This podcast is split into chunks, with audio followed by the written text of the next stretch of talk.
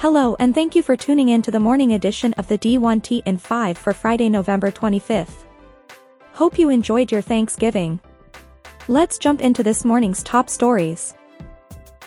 The parents of late Stanford women's soccer student athlete Katie Meyer have filed a wrongful death lawsuit against the university.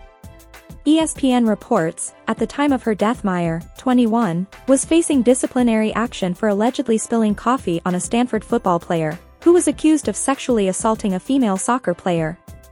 Meyer's father said his daughter was defending that teammate, who was a minor at the time. The lawsuit states that on the night of her death, Stanford negligently and recklessly sent her the formal disciplinary notice that contained threatening language regarding sanctions and potential removal from the university. The lawsuit, in part, Katie's suicide was completed without planning and solely in response to the shocking and deeply distressing information she received from Stanford while alone in her room without any support or resources. Stanford spokesperson Dee Mostofi stating, The Stanford community continues to grieve Katie's tragic death and we sympathize with her family for the unimaginable pain that Katie's passing has caused them. However, we strongly disagree with any assertion that the university is responsible for her death. While we have not yet seen the formal complaint brought by the Meyer family, we are aware of some of the allegations made in the filing, which are false and misleading.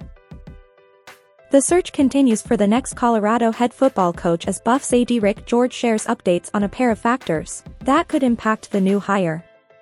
On CU's academic standards progress, particularly as it relates to transfer credits accepted, he notes, We've got really strong alignment from our regents, our president, our chancellor, and our chancellor has been working hard with his team and our team to develop what works in the transfer portal. I feel very good about where we're going to get to. I think there will be changes made, yes. As for progress with the Buffs for Life NIL collective, George comments, I think we're gonna be in a much better position this year than we were last year and I'm excited about that. We've all seen athletic department annual reports, but has anyone ever done a quarterly report? Boise State now has as the Broncos submit accomplishments for July through September of the current fiscal year. Football sold 17,576 season tickets, up 3.1% year over year, which included 2,853 new season tickets moved, a 42.65% year over year bump. Volleyball season tickets also sold out. When asked if he expects to return as the head football coach at Ole Miss next year, Lane Kiffin responded following last night's Egg Bowl, yes, I do. Michigan State Executive Associate AD for Championship Resources Ashton Henderson joins Connect and MB Sports' Matt Banker to chat about the Spartans' Evergreen NIL celebration, which is set to be held on November 28, as well as the various ways MSU is supporting student athletes in their NIL pursuits. Celebration programming includes giving out awards and recognizing the student athletes in the NIL space for innovation, giving back to the community and being a brand ambassador, among other categories.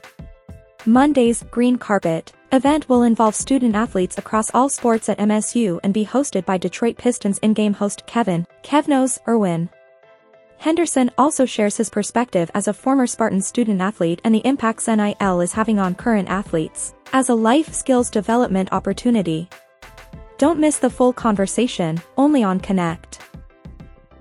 In more NIL news. The Grove Collective announces it has topped its $10 million revenue goal in NIL money for Ole Miss student athletes for 2023. Rivals Chase Parham explains in the context of the Rebels head coach Lane Kiffin to Auburn rumors, the vast majority of this is for football. It's proof that the severe Auburn Ole Miss NIL gap storyline was fictional. One incorrect and hyperbolic quote turned into a narrative. Pro Football Network's Tony Pauline reports that Miami has a $5 million NIL arsenal which they will use to attract top players who enter the transfer portal. In personnel news, College AD indicates new Auburn AD John Cohen has added former Mississippi State Associate AD for Legislative Compliance, Lee Van Horn as his new Chief of Staff on the Plains. His title on the Tigers staff directory is officially Chief of Staff Administration. College AD also indicates USC has promoted Associate AD for Capital Projects and Innovation Jeff Fucci to Senior Associate AD for Operations and Capital Initiatives.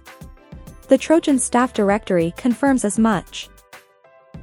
Thank you for tuning in to the morning edition of the D1T in 5 for Friday, November 25th. We'll see you back here this afternoon.